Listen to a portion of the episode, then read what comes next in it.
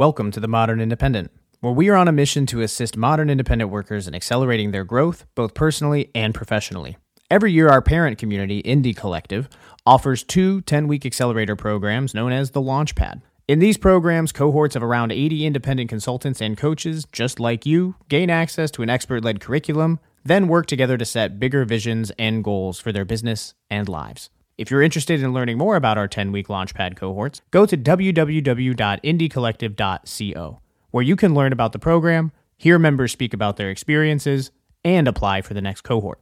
We accept applications on a rolling basis, and as a podcast listener, you'll receive priority when applying for an interview, as well as a limited-time $500 friends and family discount. Just reference the podcast in your application. And now, on to the episode.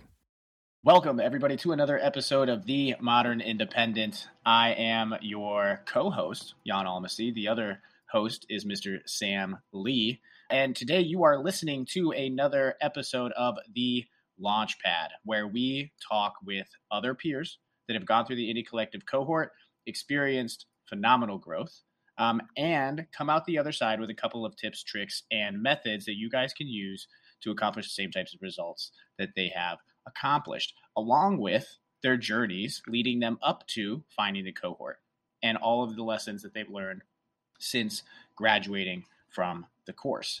So what I like to do when I'm introducing guests on this segment is really go to their personal LinkedIn's or their website landing pages and pull directly from their About Me's, because I think that it gives a little bit of a clue into the types of personalities that we have on this show. So today, I am going to be introducing our guest, Miss Leandra Peters, and this is her About Me from her website, Female in Finance. So it goes, I am Leandra, founder of Female in Finance. I'm from San Diego, California, which means that I don't own a jacket. You may have found me on Instagram, or maybe I'm your finance coach, or maybe you saw me surfing and asked for my number, but I gave you my website instead. The hustle never sleeps. I founded Female in Finance in 2020 because I noticed that people were being crushed from the global pandemic and, in a lot of ways, realized that they needed help for the first time. So I created this platform to help people level up their personal finance game, crush their debt, build a side hustle, and invest in the stock market. Now, I don't know about you, but I definitely experienced a lot of those types of questions over the course of the pandemic, and I am super amped to have a conversation around this topic and understand a little bit more about Leandra's journey. So, Leandra, welcome to the show. Thank you for having me, Jan. I'm excited to be here. What did you think of that improv read of your? I thought it was great. I mean, you definitely sound like a radio host. Good. I've been working on it. You know what I mean? Like, we've had so many of these episodes come out. I'm like starting to get into a rhythm finally. I love it. It's rocking and rolling. So why don't we just start with, as we're trying to introduce you to our listeners here at The Modern Independent, we could just kind of start with where you were born and raised. Yeah, so I was born and raised in San Diego, California. I am still in San Diego, California to this day. It's very hard to leave where people vacation. Yeah, that's true. Yeah, we were talking earlier before the mics turned on that currently in Ohio, where I'm at, it is February 11th today, I believe. Yeah, 11th. It is like 28 degrees. And Leandra, what is the temperature in San Diego today? It is a warm 80 degrees today. Yeah. So I was a little bit salty when we were talking, when we were exchanging the weather. But so outside of, San Diego is where you were born and raised and where your family where you started kind of your life. But prior to that, as far as your background and your ethnicity and all of that kind of goes, you have a kind of a unique situation in that realm, right? Yeah. So my mom, I was raised by a single immigrant mom. My mom is from Israel and my dad is from the U.S., but he left when I was 3. So I was just raised by my mom, and I'm glad that I was raised by such a powerhouse woman, but that's kind of my background in the short, is just that I was raised by an immigrant mother. So you still have the majority of your family lives in Israel? Yes. Or your mother's relatives? Basically, all of my family is in Israel, except for my mom and my brother here in San Diego. And then I have a couple of cousins up in Northern California. But besides that, everyone is not here. Right. Have you ever been back? Oh yeah. Many times. Yeah. I mean, I was there all when I was younger, and then, I used to go back every single year, and I haven't been in a couple of years, but that's mostly just due to COVID, but I'll probably be back there maybe next year. That's awesome. That's cool. I mean, I have, you know, kind of a similar background with my mom immigrating from Slovakia, and the majority of her family, excuse me, still lives in Zdoba is the name of the village that they live in. But, you know, also because of COVID, I haven't gotten the chance to go back, I think, since 2019. But we used to go there all the time. I actually went to school there, fun fact, for a semester. Oh, in wow. 5th grade. Oh, so yeah. It wasn't like a study abroad in college. It was when you were young. No, I was, yeah. So we were homeschooled. And so what we ended up working out is, like, my mom talked to the state. We did the majority of our curriculum and got it knocked out. I just kind of tested ahead and, you know, basically tested out of 5th grade. Gotcha. And then was able to go and spend a semester in school, living with my grandparents. So it, like, really helped me, like, learn the language and build an appreciation for the culture and how to navigate it and stuff. You know, I was really young, but I think still, just like, you can't really replace that immersiveness, of course, in the culture. Absolutely. Yeah. In Israel, it's very loud, very different than being here. Like, every time I go there, I'm like, gosh, it's so loud. And I get home, it's like so quiet. Just the people and my family is like, when they talk, it's like, it sounds like they're yelling, but they're not. But that's just the culture of being there. So it's always nice to visit. But when I come home, I'm like, this is what peace sounds like. You think? I always hear that from my Italian friends too. Oh yeah. It's really the same. They're always like very, what's the phrase that my one buddy uses all the time? He's like, we're not loud, we're enthusiastic. I love that. That's what he says. That's perfect. I'm gonna take that, because it's so, they're the same. Like, Italians and Jewish people, I feel like they're equal. They're very similar. Yeah. So when you decided to get into, you know, your track as far as career path. Now, this is prior to Female in Finance, right? So, mm-hmm. You're born and raised in San Diego, and then you kind of. You have to make this decision, you know, when you're 18, 19, 20 years old these days. And apparently you just have to have everything figured out, and you have to pick a degree, and you lock into that. And, you know, that's a really interesting phase of life. So when you entered that phase and you were trying to figure out, okay, where do I kind of want to position myself in the world? You know, what was that situation like, and where did you kind of end up? What track were you on? Yeah. So I actually wanted to be a mathematician for NASA, studying trajectories.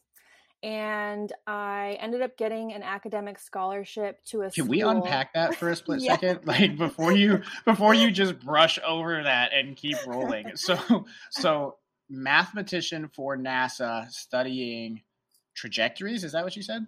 Yeah. Like, I wanted to be able to figure out trajectories of, like, anything in space. So, like, if a comet were to hit the, like, not a comet, if a meteor were to come and hit the Earth, like, how long would it take, and figure out the trajectories of it. So, have you seen Don't Look Up?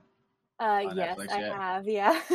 Okay, so like, it's like something in that realm. Yes. Like, oh shit, there's a comet coming towards Earth. Totally, sorry, I would have loved that. Just custom podcast, but. Yeah, I actually would have loved that. But the school that I went to didn't have mathematics as a major. And I chose the school because I had an academic scholarship and I didn't want to have student loans.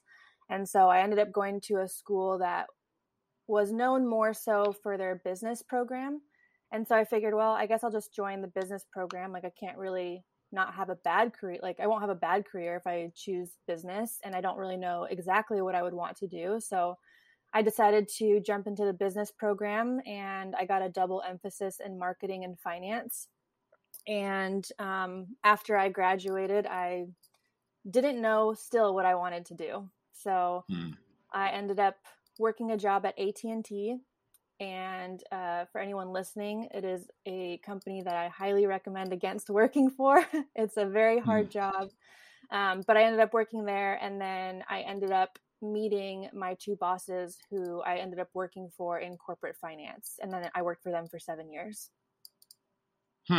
Okay. So corporate finance. So I feel like there's a whole lot that you could probably unpack inside of what corporate finance means. But so for the layman, what would you, like, if you had to explain your job to a 5th grader, what would you tell them? Okay. So if I had to describe my job, I basically was talking to CEOs, controllers, people who handled the money of a business. And my job was to help figure out if I could help them with any sort of business financing and if the financing made sense for them. So for example, let's say a dentist wanted to replace all of their dental chairs for their company. I would then figure out, well, they would send me like a quote of the chairs that they would want to purchase for their customers to sit in, and there would be a price on it. And then we would figure out the financing that they would pay for it. And we would figure out if the numbers made sense for them to go ahead and purchase those chairs for their company. Now, like buying something like chairs doesn't really increase your profits. So it's a little bit harder when that's a decision that a dentist is trying to make, but there might be something like a company that wants to get like a CNC machine, and that might help them. If they get a newer machine, it might help them produce 3 times the things that they need at a faster rate. It might also make it where they eliminate an employee. And so we had to figure out the numbers of like, does this financially make sense for the business or does it not make sense for the business? So that's kind of what I did, is just help businesses figure out their financial decisions if they were trying to take out a working capital loan or if they were trying to finance equipment for their company. Now, when it came to identifying like the scenarios, right? So I love doing that type of work for businesses. I love sitting down and saying like, okay, what are all the variables you have sitting on the table? Mm-hmm. You know, and that's what we call our identify consult at Apex. It's like, okay, let's sit down and let's identify what your actual opportunities are and what your risks are. I hated the idea of like a basic SWOT analysis. It just makes me want to vomit every time I hear SWOT, because it's just, it's so templatized, right? And overused at this point. So it's like, okay, well, let's sit down and let's lay out all these variables. And then are you responsible for coming up with those situations where it's like, okay, I see that you sent me this quote for a CNC router. Have you thought about the fact that this may replace an employee or 3x your output? Or did you find that the business owners were already thinking that way and you just had to fill in the numbers? Both. So there were business owners who already thought that way and they were way ahead of me. And then there were business owners who had no idea. A lot of it was almost like a little bit of consulting in a way of like, have you thought about this or have you thought about that? Or basically just trying to help them understand the return on the investment that they're trying to make. Right. So that brings me to a question, you know, because we have a lot of people that are business owners or aspiring business owners that listen to this show. And so what really set those business owners that were ahead of you apart? You know, if we wanted to emulate that type of business owner, what are things that you consistently notice while having conversations with them that it's like, man, the people that are not on their game are definitely not having these conversations or thoughts? Stay with us. We'll be right back. Hey, listener. Sorry to interrupt the vibes. I'll be out of your way in just a second. It's Jan, the head of community here at Indie Collective. Thanks for making it this far into our episode. Just a reminder that if you're connecting with this story, you can go to indiecollective.co, where you can learn about the program, hear members speak about their experiences, and apply for our next cohort. As a podcast listener, you'll receive priority when applying for an interview, as well as a limited-time $500 friends and family discount. All right, I'll get back out of your way.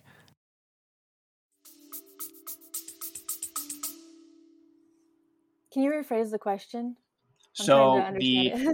Yep, you're good. So the people that you did interact with, right, that are like the super ahead of you business owners, are there things that distinctly set them apart in the way that they seem to approach things compared to the business owners that were way behind? They just seem to understand their finances better. So they just seem to understand like the bigger picture. And so they were able to see like, yeah, this wouldn't make sense. Like they understood that it wouldn't make sense when I provided them the numbers. They'd be like, yeah, this wouldn't make sense in the long run because it would take me X amount of time to pay back on this loan and the depreciation on this type of equipment. And so like they understood if I just like gave them the numbers. And then there were people who just like, don't look at their bank statements, don't look at their numbers, don't know how much they do in gross sales per year. Like they have, it seemed like they just had someone else who maybe understood more of that in their company, but as the business owner, they weren't as aware. And so I think it's important for business owners to be aware of their finances and not just have someone in control of their finances, but also they need to like be communicating with each other and understand more. It's very interesting when you talk to a business owner and you say, what were your gross sales last year? And they're like, I don't know. It's like, how do you not know that number? And so if they didn't know that number, then that usually went in line with the rest of the conversations with them that I would have working with them, trying to explain to them why this investment that they're trying to make makes sense or doesn't make sense. So yeah, probably just if you're an owner, it's good to understand your numbers, even if you have like a controller or someone who is handling your money. I'm trying to find this book. I don't see it on my shelf right now, so I may have given it to somebody to read. But just straight up, I was one of those people that did not know what those numbers were when we first started scaling, right? And the reason was, I mean, I came from a nursing background and a clinical psychology background, so I was self-teaching myself all of this stuff in the beginning anyway. And then we went from a team of 0 to 6 in under 14 months ish. So by necessity of just like brain space, I was like, RJ, you're handling this. Merry Christmas. We're going to figure this out. Right. And then kind of piece it together. And what I found, what I ended up finding is I found this book not too long ago that was really, really solid, and it helped me out a lot. And it was called Accounting for Executives. Maybe it was Accounting for the Non-Accountant. But regardless, it was very high level principle and then small exercises to get you to understand. The best way I can explain it is like it helps you understand the gist. Yep. You know, it's like this is the general idea of what should be coming out, so that when you can look at a report, and this is to all the other owners that are out there, it's like you need to educate yourself to the ability, not that you're the technical executioner, you know, but you should be able to look at a report and know what it says. Yes, you should. And that is a massive difference that I saw in my mindset shift, you know, post Indie Collective, because I went through Indie Collective, we went through another massive growth spike, and I had to deal with all of those variables and shenanigans, you know, so like shout out to the program. And then also like, you know, when you grow, the great growth comes great responsibility. Yeah. And you're delegating work at that point. So it's like, you're not as in it as you were doing it by yourself. And I'm starting to notice that now as I've started to delegate work ever since Indie Collective. Like that was one thing I really leaned into after the cohort was like, I can't do more outside of my zone of genius. Like I actually need to delegate out, but I'm making sure that as I'm delegating out to them that I'm understanding what they're doing and I'm asking questions so that I'm also in it and I'm not just like letting them do all the work behind the scenes. And I find that that's important, not just in your finances as a business owner, but in other areas of your business, whether you're working with a project manager or a business coach or some sort of strategist, like understanding what they're doing helps you more in your business than just delegating and letting them do it blindly. Right. Well, I mean, and there's one point that I want to make, and then I want to rewind and actually revisit this zone of genius idea that you just kind of threw out on the table, because I think that's a really interesting nugget that we should unpack more. But the point that I was going to make is that, you know, if you don't know that I came from a military background, welcome to the party. I was in the Air Force for 6.5 years or so, and was fascinated with military strategy throughout the time that I was in the military. And one of the things that I found really interesting is when I was reading all of these war journals from like World War II and the Korean War in Vietnam, it was the generals that frequently made appearances on the front lines that successfully led the most troops, right? It's not the general that refused to go visit the trench to understand what his lieutenants and his captains were going through and just kind of stayed, you know, multiple miles behind enemy lines or away from the enemy line, but they would occasionally come onto the front lines and touch base with their troops in that arena. And it's like, that's the mentality that I think that really speaks to that this delicate balance, right? Because you can't get caught up in the weeds, but you have to know what types of weeds they're trying to cut down. Mm-hmm. You know, you have to know what obstacles they're coming up with, because, and I see this all the time with my data team. If I wasn't down there, I make it a point to go down and work with them at least twice a week, because coding and dealing with analytic softwares and it's frustrating. It's really, really annoying. You know, there's a whole bunch of different variables you have to deal with. And I understand that it's a very difficult job. I appreciate them for doing that job. Right. But if I didn't go down there and ever work with them, then when they called me to complain about how horrible this ad system is, and I don't even know what they're talking about, I'm just like, yeah, that sucks. Sorry, you know? But now they call me and I'm gonna be like, dang, bro, like, I can't believe you had to deal with that, you know? And I can relate to that. And I think that that's super powerful. And when you're trying to delegate and you're attempting to lead, is that when I first did it, I just completely dropped it and I didn't know anything about it. And then I got called out about it. Like, I have a feeling you've called out a couple of business owners mm-hmm. by a mentor. And he was like, why don't you know your numbers?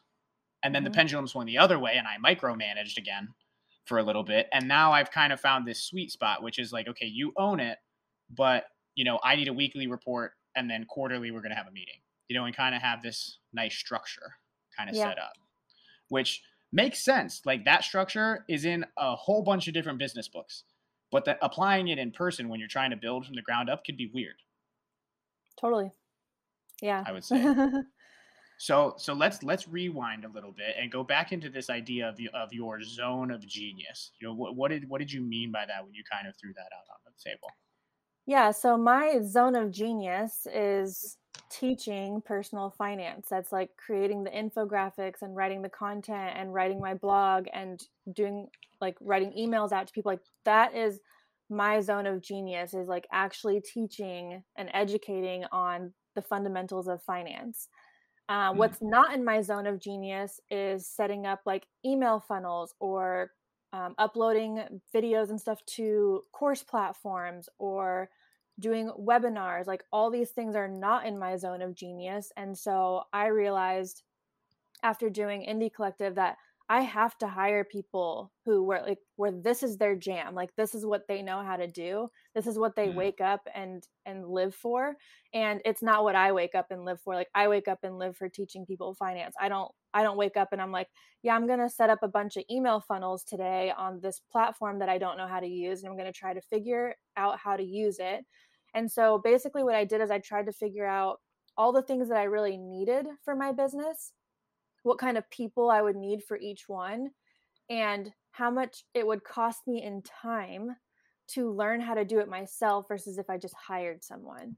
And so it didn't make sense when I looked at it from a time perspective of, yes, I would be learning how to do all these things and it would be great, but at the end of the day, I'm only one person with 24 hours in a day. And I would, by the time I finish what I actually do for my business on a day-to-day basis, I would be working so many more hours just trying to learn how to do these other things, let alone implement them.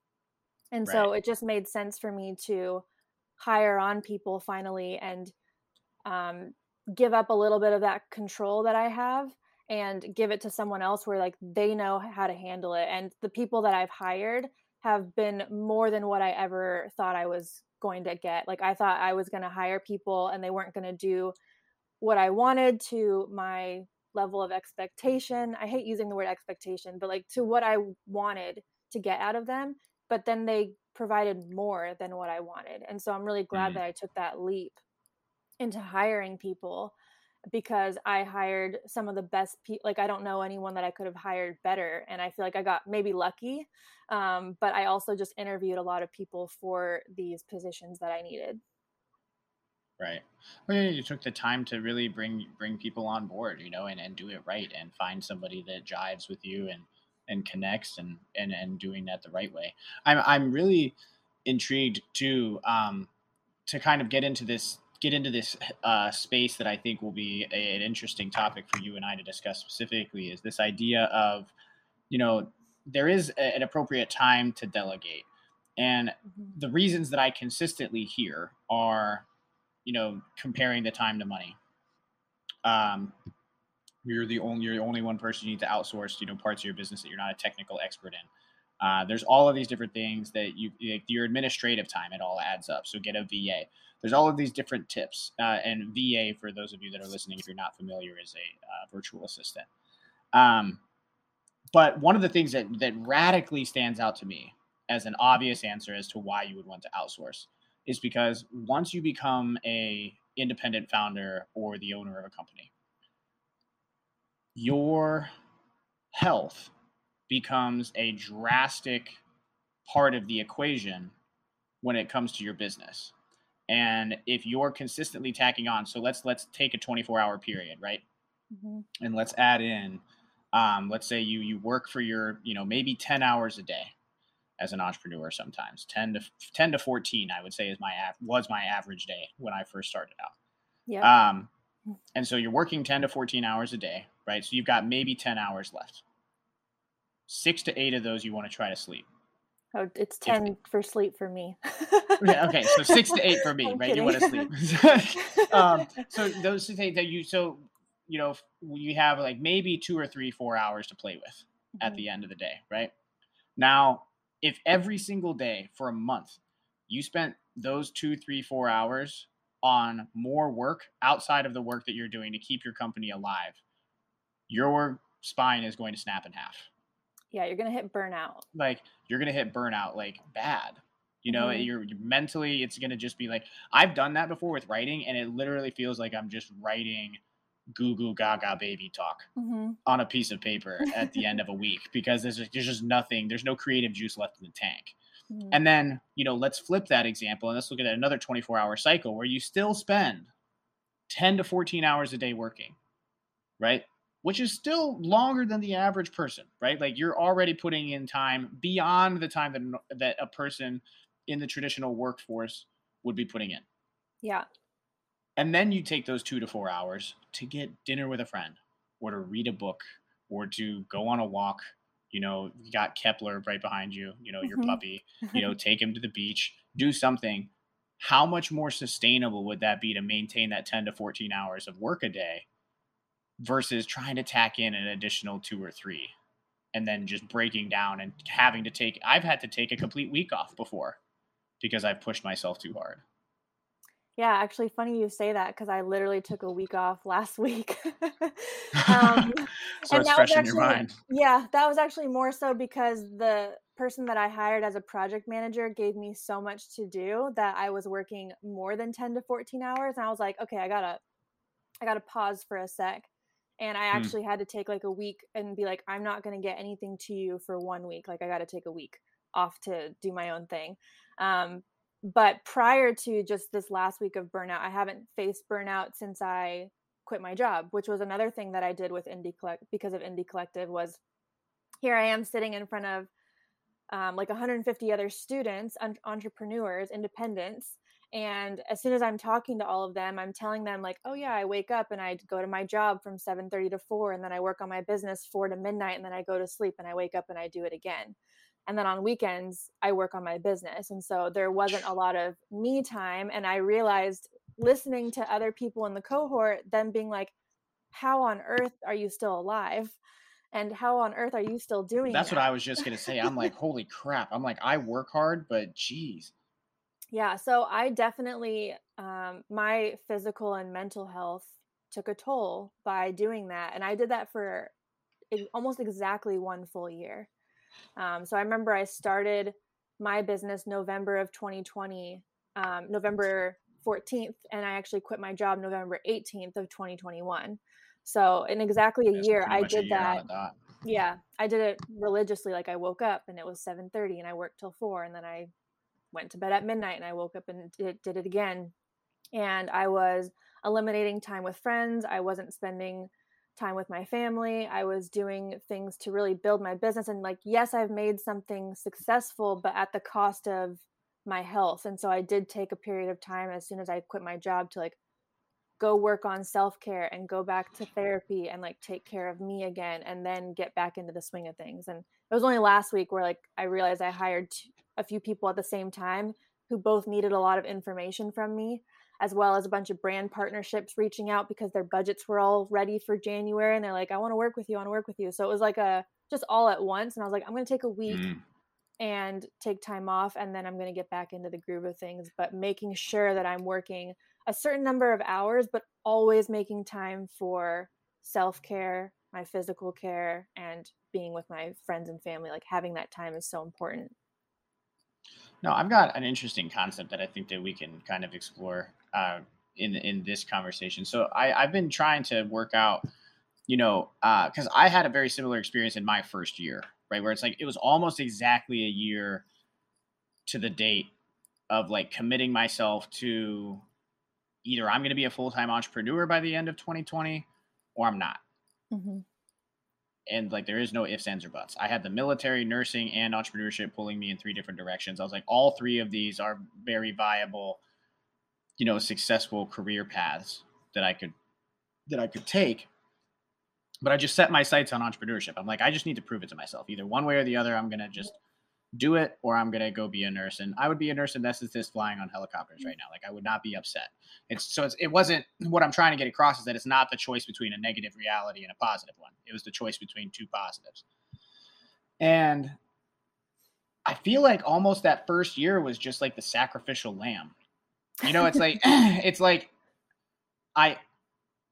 I wish I could say that hindsight in 2020, I would have tried to implement all of the habits I have now earlier, but I don't wish that. Like, I'm really glad that I was able to go through all of that organically and have to figure it out, if that makes sense. Yeah, you know, that makes sense. I almost picture it like me and my dad were talking about it. He was like, you do realize you're talking about raising children, right? I was like, what do you mean? He was like, if you look at your business as your kid, and he was like, your kid is going to want to do some really dumb stuff, mm-hmm. and you're going to tell them that it's stupid, and they're going to go do it, and then they're going to learn that it's stupid, and they're going to be like, oh, that was stupid. And you're like, yeah, I know. And he was like, as much as you would like to say hindsight's 2020, he was like, sometimes, he was like, experiential truth is the only teacher. You know, and then I kind of thought about it. I'm like, huh, you know what? That kind of makes sense. So I'm curious, you know, if you could, do you think that you would have been capable of implementing all of these habits, like right off of the beginning, or that you had to go through this kind of like hyper dedicated phase in order to get everything off the ground? And, you know, you just kind of like take that year as like, okay, you know, I can just dedicate this, and, you know, now 1 year of my life has passed. I've put that into the bank, but look at all of this extra opportunity that's produced. I'm just curious about, you know, your thoughts on all of those things kind of pieced together. So are you asking, like, if I would have started my business without having my other job, like how it would have been different?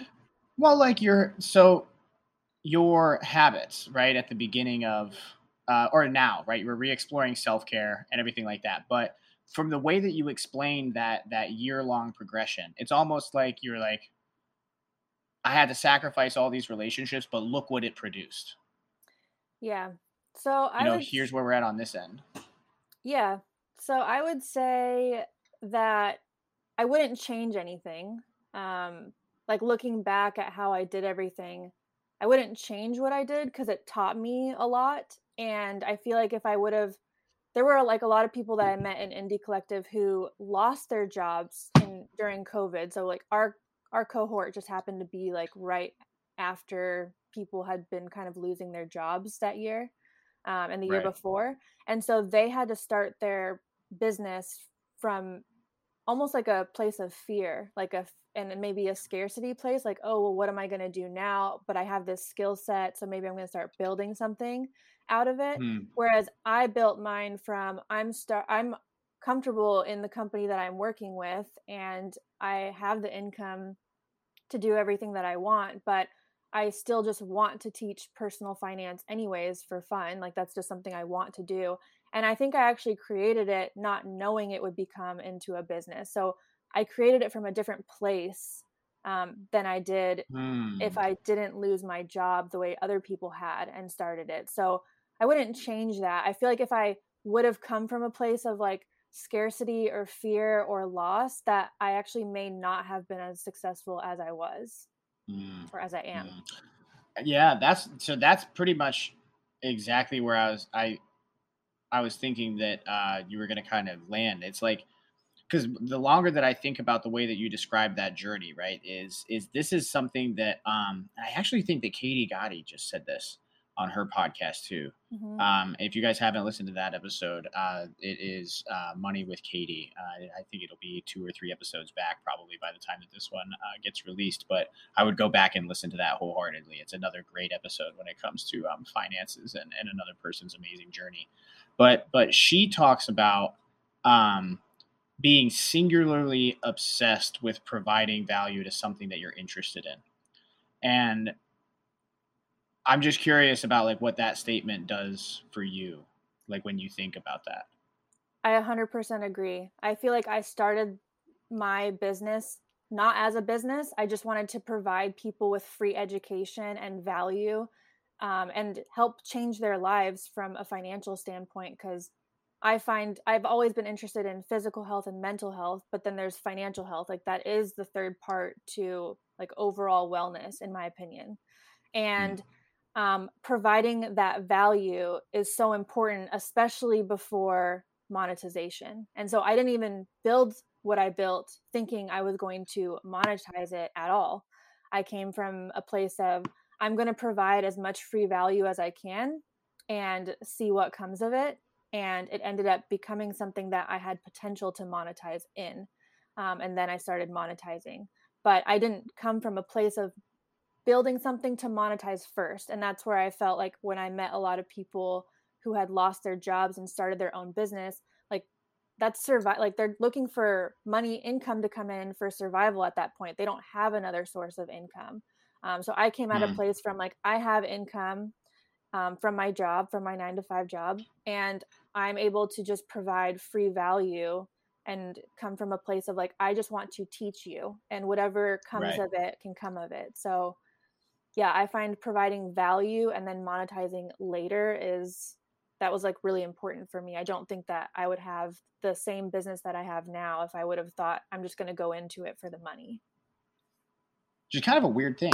You know what I mean? Like I always get stuck in this paradox, right? Where it's like, okay, you can't make money the root of your intention, because then you'll lose it. Right. It's like this whole religious concept of like, if you want to save your life, then you'll lose it. If you lose your life, then you'll save it, type of thing.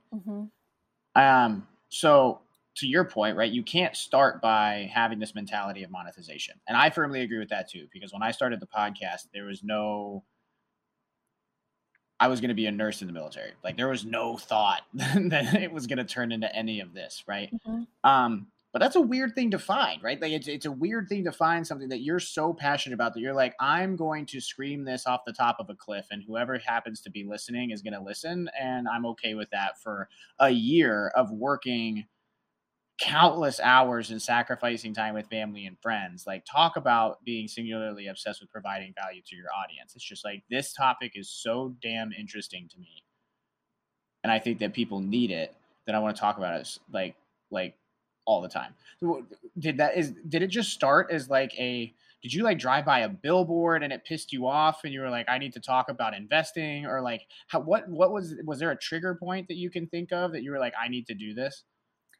I think it was honestly just the pandemic. Like I felt like I was hearing people scream from the rooftops, like I'm losing my job. I'm losing my job. I don't have money to pay for this. I saw friends' GoFundMe accounts going up for helping just to pay for family expenses because someone lost their job. And I was like, gosh, like people don't even know the basics of personal finance, which is like have an emergency fund. And I learned about having an emergency fund when I was 16 years old from my mom, who told me when I got my first job, just set aside $50 out of every paycheck and put it into a savings account. And I did that from 16 until 26. And then 26, I had a freak accident where I lost all feeling in my legs from throwing a tennis ball for my dog. And then realizing that I had to pay a lot of money to be able to walk again. And then I went through a series of a few years of chronic illnesses. So I felt like I got double whammied, but I had the money to pay for it all. So I could focus on my physical health and my mental health during that time and not worry about my financial well-being. And I was like, man, everyone is going through this collectively, not even just in San Diego or in California or in the United States. Like it was worldwide. And I was like, there's one thing that we all need worldwide is like to have an understanding of the fundamentals of personal finance. And I happen to have tools under my belt where I can teach that. So like, why not teach something that I know that a lot of people don't know? And I remembered when I was chronically ill and I was living in Oregon for a few years that I told myself that if I ever got out of it alive, like if I ever healed completely from the illnesses that I had and the injuries that I had, that I would want to help people in the masses. And I had no idea what that looked like at the time, but I knew that I would do something for a lot of people. Mm. And I didn't worry about the how, I just worried about what I wanted to do. And I was like, someday I will help a lot of people and I will figure out what that's going to be. And it just kind of clicked for me one day, like reading a bunch of people struggling with their finances. I was like, this is it. Maybe I could like build a curriculum for people to start learning in high school or middle school about basics of personal finance, or maybe I can build courses that can help teach people how to invest so that they can have income when they're in retirement. And then maybe they can teach their kids and they can build generational wealth. And so I just went through this like rabbit hole of thoughts, and I was like, well, where would I get started? Maybe I could just start an Instagram page. And so that's kind of what I did. And then I was like, okay, well, great. Now I have to figure out how to make infographics and a website and like all these things that I had to learn year one, but that's what I did. And then just for people that are listening right now that are curious about where that Instagram page is now. You can find me at female.in.finance on Instagram. And how many followers do you have? I have, I think, 127,000 followers now, which is crazy. I know. It's interesting. When I remembered actually Googling, like, what does 100,000 people look like? And it's like 2 stadiums of people, which is insane to me to think that there's that many eyes on you. And that means you're bigger than a Kenny Chesney concert. Yeah. For real. Yeah. It's a little, it's like. I wonder how many people attend Coachella. That's a good question. I actually have no idea. I'm Googling it right now. I'm pulling a Joe Rogan. Looks like 250,000. So you got a little ways to go. Yeah, I'm halfway there. Yeah, you're like halfway to Coachella. Yeah, exactly. That's awesome. I use that example a lot with pretty much everybody. You know, I only have like 3,000 followers on my Instagram. But I always try to shoot for like, you know, I'm more on the B2B side. I'm less influencer, less educator in that realm so much to the masses, and more kind of like I have my niche little group of people that I really kind of coordinate with. And so like my 3,000 though, you get 3,000 people at a singular location. Like I think we almost have gotten to this point where we're like, if we don't see, you know, that K next to a number, that we think that they're inadequate for some reason. And I'm like, guys, the most success that I've had in some advertising campaigns has been with micro influencers under 10,000 followers. Totally. Because their people genuinely know them. Yeah. You know what I mean? And that's what's been hard. So one of the questions that I wanted to ask about the Instagram page specifically is like, as it started to gain a bunch of momentum, what was that like for you? You know, when you first started seeing like all of these followers kind of pouring in, was there a period of time where it just like massively spiked for some reason? You were like, WTF?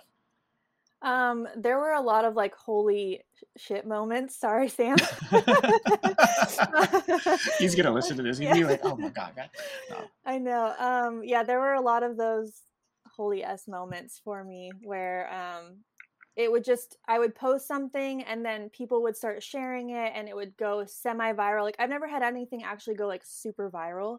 I know a lot of people who have like made one video or one post and they've gotten millions of views on it. I've never actually had that happen. Mine's all been pretty steady, but it's like almost every time that I post that so many people are sharing the content, like resharing it. And that's how I'm gaining traction, is I'm posting stuff that's shareable. And I remember when I started making a post that I would want it to be one of 3 things. It would have to either be educational, inspiring, or empowering.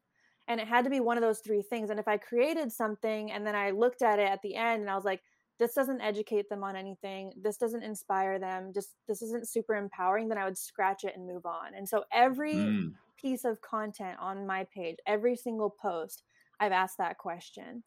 And so I think because I've made sure that I'm not just posting to post, like I'm really posting from a place of like, it's got to do something for you. It's got to make you feel a certain way, that's what makes people gravitate towards it. Like anything that makes you feel something or really learn something where you're like, oh my gosh, and you get this aha moment. That's what makes for good content. And so I've just been really mindful of that when I'm creating something. I think that's what has constantly made my page consistently grow. So I've never really had like huge bursts of followers. I think I actually I have a tracker that tracks how many followers I gain every single day, and I've only had a couple of posts where I've gained like 1,000 extra followers in a day. But besides that, like it's very consistent, like between like 250 to 300 ish new people per day on average, which is bonkers.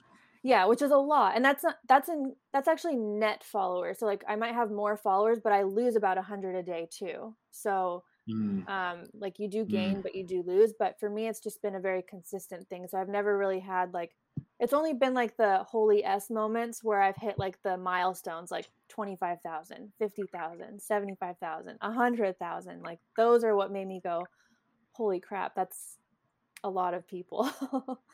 Right, right.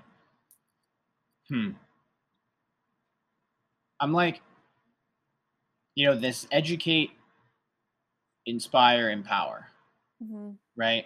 I am, you know, a huge advocate for storytelling methodology, you know, and figuring out how to actually convey things in a human way. I just posted something not too long ago on LinkedIn where it was a comparison of when I was a nurse, because people will always ask me like, well, you know, how did you translate skills from nursing into marketing? And I was thinking about it the other day, and it was like, wow, well, we have to give what's called report every shift change, you know, to the oncoming nursing staff. And the entire goal is in like 2 to 5 minutes, you have to convey all of these crazy, I worked in the ICU, right? So all of these things that are wrong with these massively critically ill people, and do that across 3 patients in like 10 minutes tops, right? Because that nurse wants to get their day started. And so you have to be really, really specific about the details that you pick, about the dynamic in which you convey it. And I always, like, I made a point in this post to say, like, you have to include human elements to it. And the example that I used is there was this student that I had that, you know, would constantly just give data.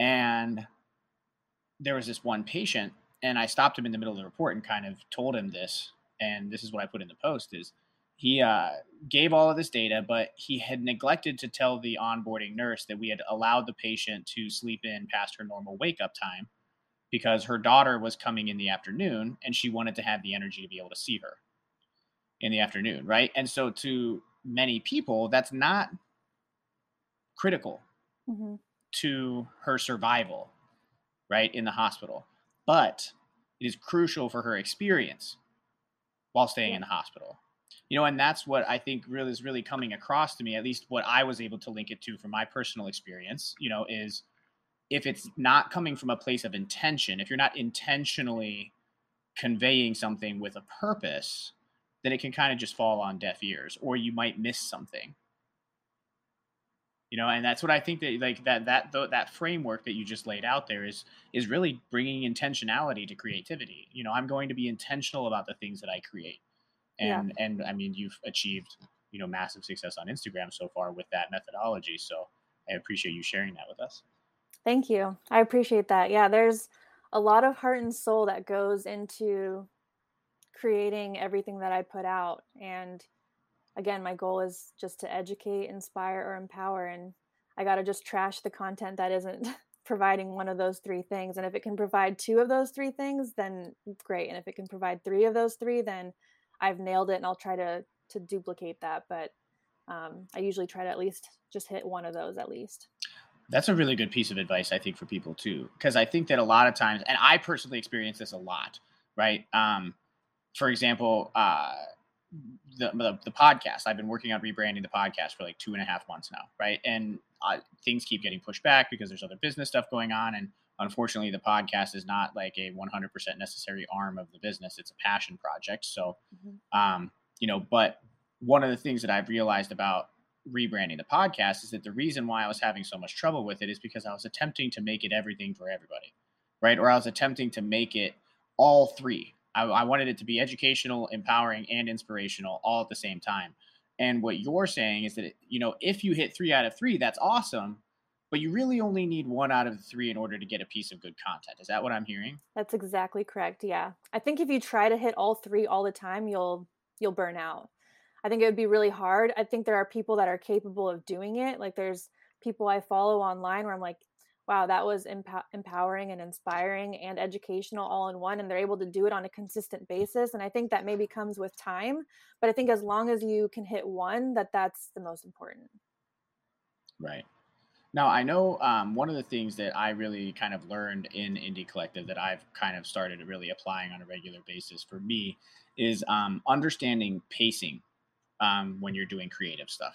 And now, so before I entered Indie Collective and was able to kind of form this network of other experienced writers, I would try to sit down and I would do content from start to finish in the same day. I'd be like, this is the blog post idea that I have. I'm writing this whole blog post today. And then I would try to put it out. And I would constantly run into days where I was just like headbutting a nail and couldn't do anything. Where it's like, okay, well, I feel like I'm like, whether I had a bad night's sleep or there's other things on my mind, it's just like a bad creative day, right? Now, post Indie Collective, Mondays, I come up with questions. Wednesdays, I come up with paragraphs. Saturdays, I write posts. Have you found a rhythm? Well, I guess first question would be, what was your content production stuff like when you first started? And then I guess, how have you evolved or gotten better at that process over time?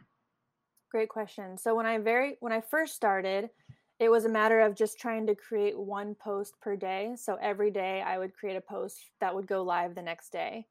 And then I realized that it was, first of all, taking me a lot more time. Like in the beginning, it takes a lot of time to come up with the concepts and like what you want to teach. And I was trying to figure out how to make design on Canva.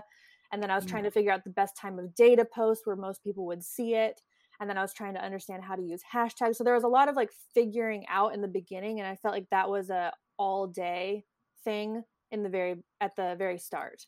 And then it came down to where, what if I could batch make my posts? And so then I would choose Saturday, a weekend where I would normally spend time with friends, and I would literally create infographics from 8 a.m. till midnight. Like it was nonstop and it was too much. Like I was exhausted and I don't feel like I knew I was creating great content, but I knew I could have created greater content if I would have just maybe split it up into different days.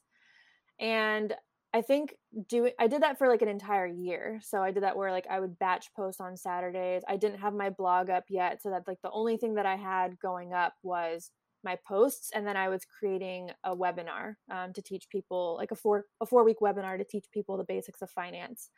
And so I was just kind of working every single day. And I actually found that batching it into certain days, that worked better for me. So I don't know if you've ever heard the concept of like masculine days and feminine days, but I have not. But okay. I am always interested to learn new things. So feminine days are like days where you're essentially taking more care of yourself. So I found that rather than working a little bit each day, which is like more masculine energy, like putting in the work and the grind and the hustle, that doing a little bit of that hustle each day was actually harder for me than batching it into certain days. So I now post only Mondays, Wednesdays, Fridays, and Sundays.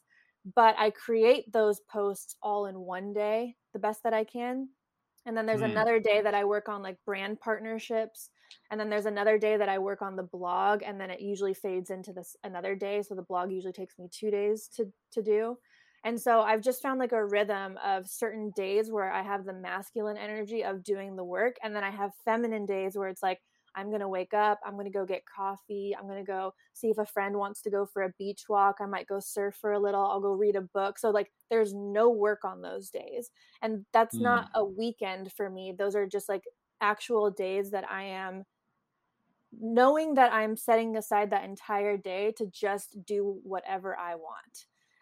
Right. And so I try to make it those like 4 days are the days that I'm really working. And then those 3 other days are my feminine care days, essentially. Right.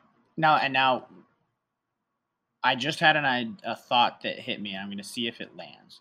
Okay. So this is raw and live, ladies and gentlemen.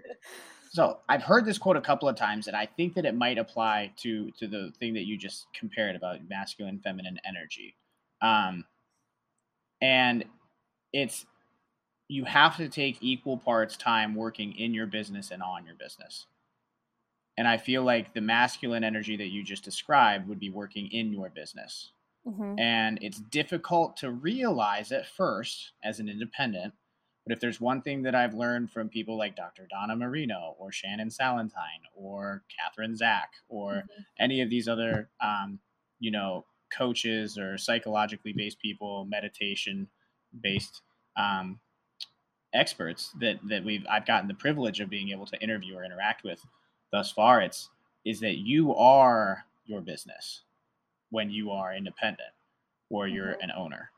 And that days like what you're describing as the feminine energy days, that's working on your business. You're working on it.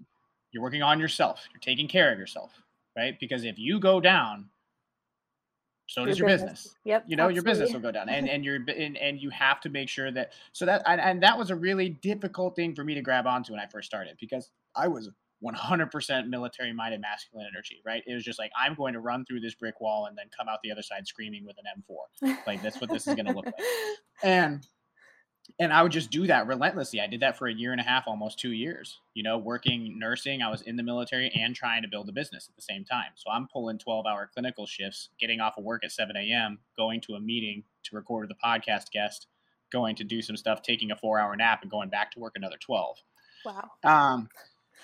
And that was not sustainable, right? But it's because I had this mental block of like, oh, working on myself doesn't count. It does.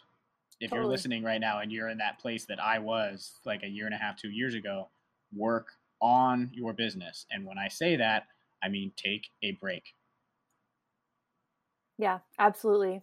I love the way that you said that. And I completely agree. The more that I've actually given myself those feminine days, the more successful my business has been. So there's a correlation there, I think, to taking care of you, that you are taking care of your business inherently.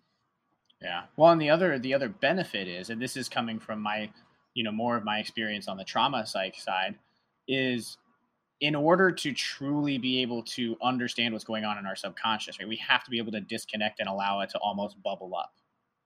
Right. And you can't, back to the quote that we're comparing it to right now, you can't work in and on your business at the same time.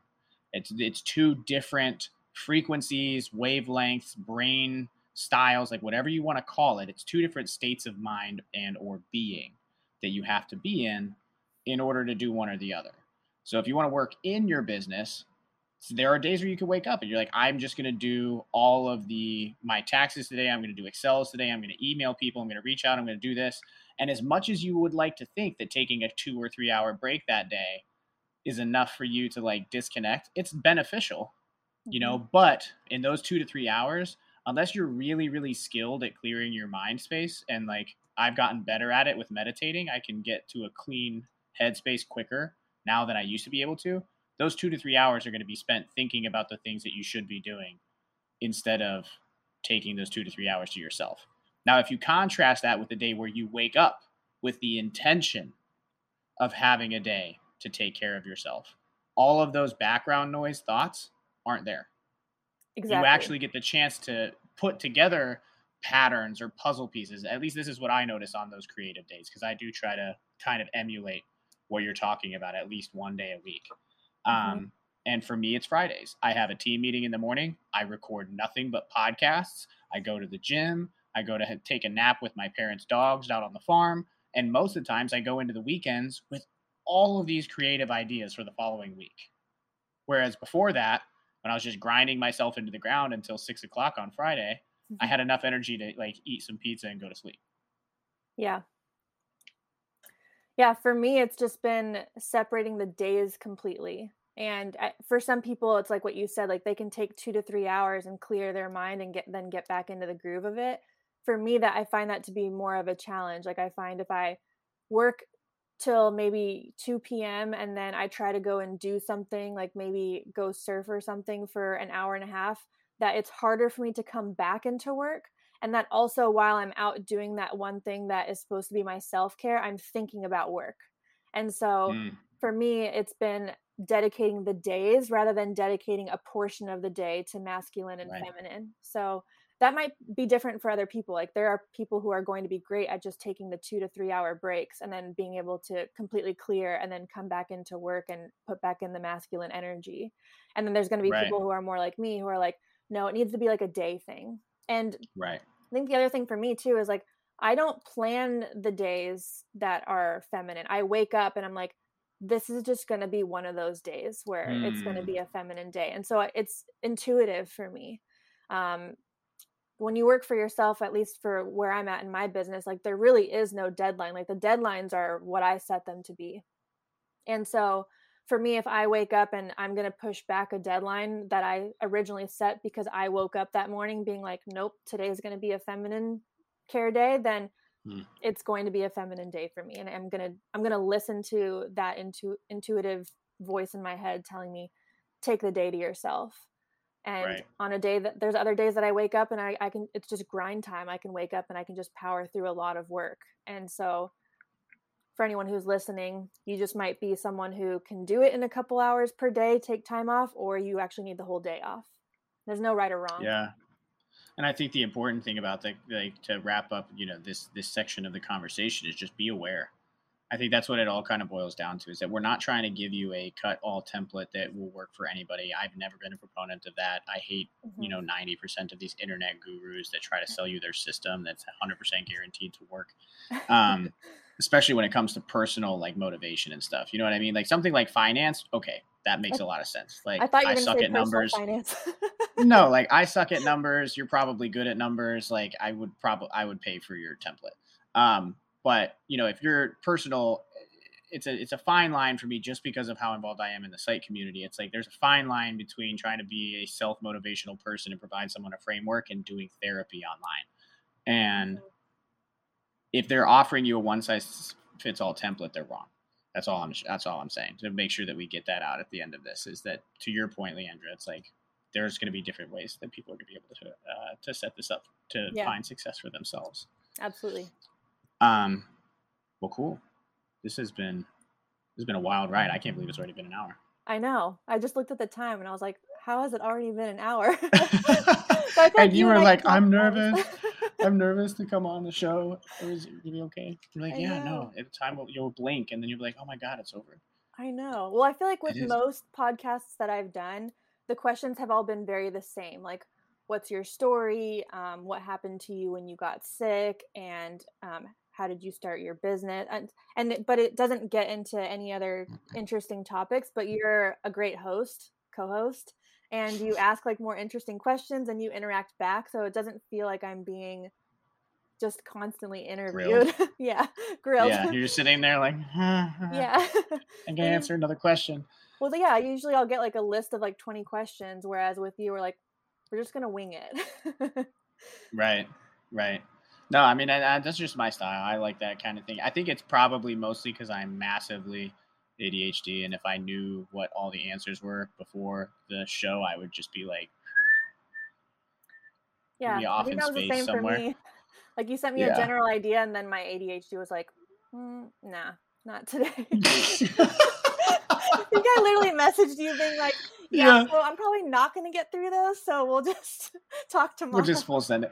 So for everybody that's listening, this episode was 100% winged, no script, zero communication beforehand. So let us know what you think of this episode, how I did driving the car of the conversation. But Leandra, so we talked about all of your stuff. You know, I know that there's probably a whole bunch of people listening to this right now that are hyped to try to get their finances straight and get involved with what you've got going on. So if we just lay out, you know, I think we talked about your Instagram a little bit earlier in the episode, but where are the places that people can come to find you in the digital world? Yeah, so you can find me on Instagram at female.in.finance, or you can find me on my website, which is femaleinfinance.com, and that's where you can find my blog and anything that is upcoming. Rock on. Cool, guys. And if you want to subscribe to The Modern Independent, go ahead and hit the little button, whether it's in Spotify or Apple Podcasts or Overcast or any of the other podcast platforms that you could potentially be listening on, because I'm watching. And I'll know if you push that button, because I have metrics. and I pay attention. So please do that. If you know somebody, we don't really run advertisements on this show. You know, we haven't done that up too far. And as far as I know, me and Sam are on the same page. We're not going to be putting advertisements on this show for a little while into the future. But if you know somebody that would benefit from the show, it's not really asking a whole lot to take 2 seconds to send them a link. So if you know somebody that has been asking questions about their personal finances or would really, really benefit from having a little bit of extra help, both Leandra and Katie, the two people that we just recently had on the shows, would be phenomenal resources. And feel free to reach out and you'll find all of Leandra's information here in the description of the podcast. So until next time, I look forward to hanging out with you again on The Modern Independent.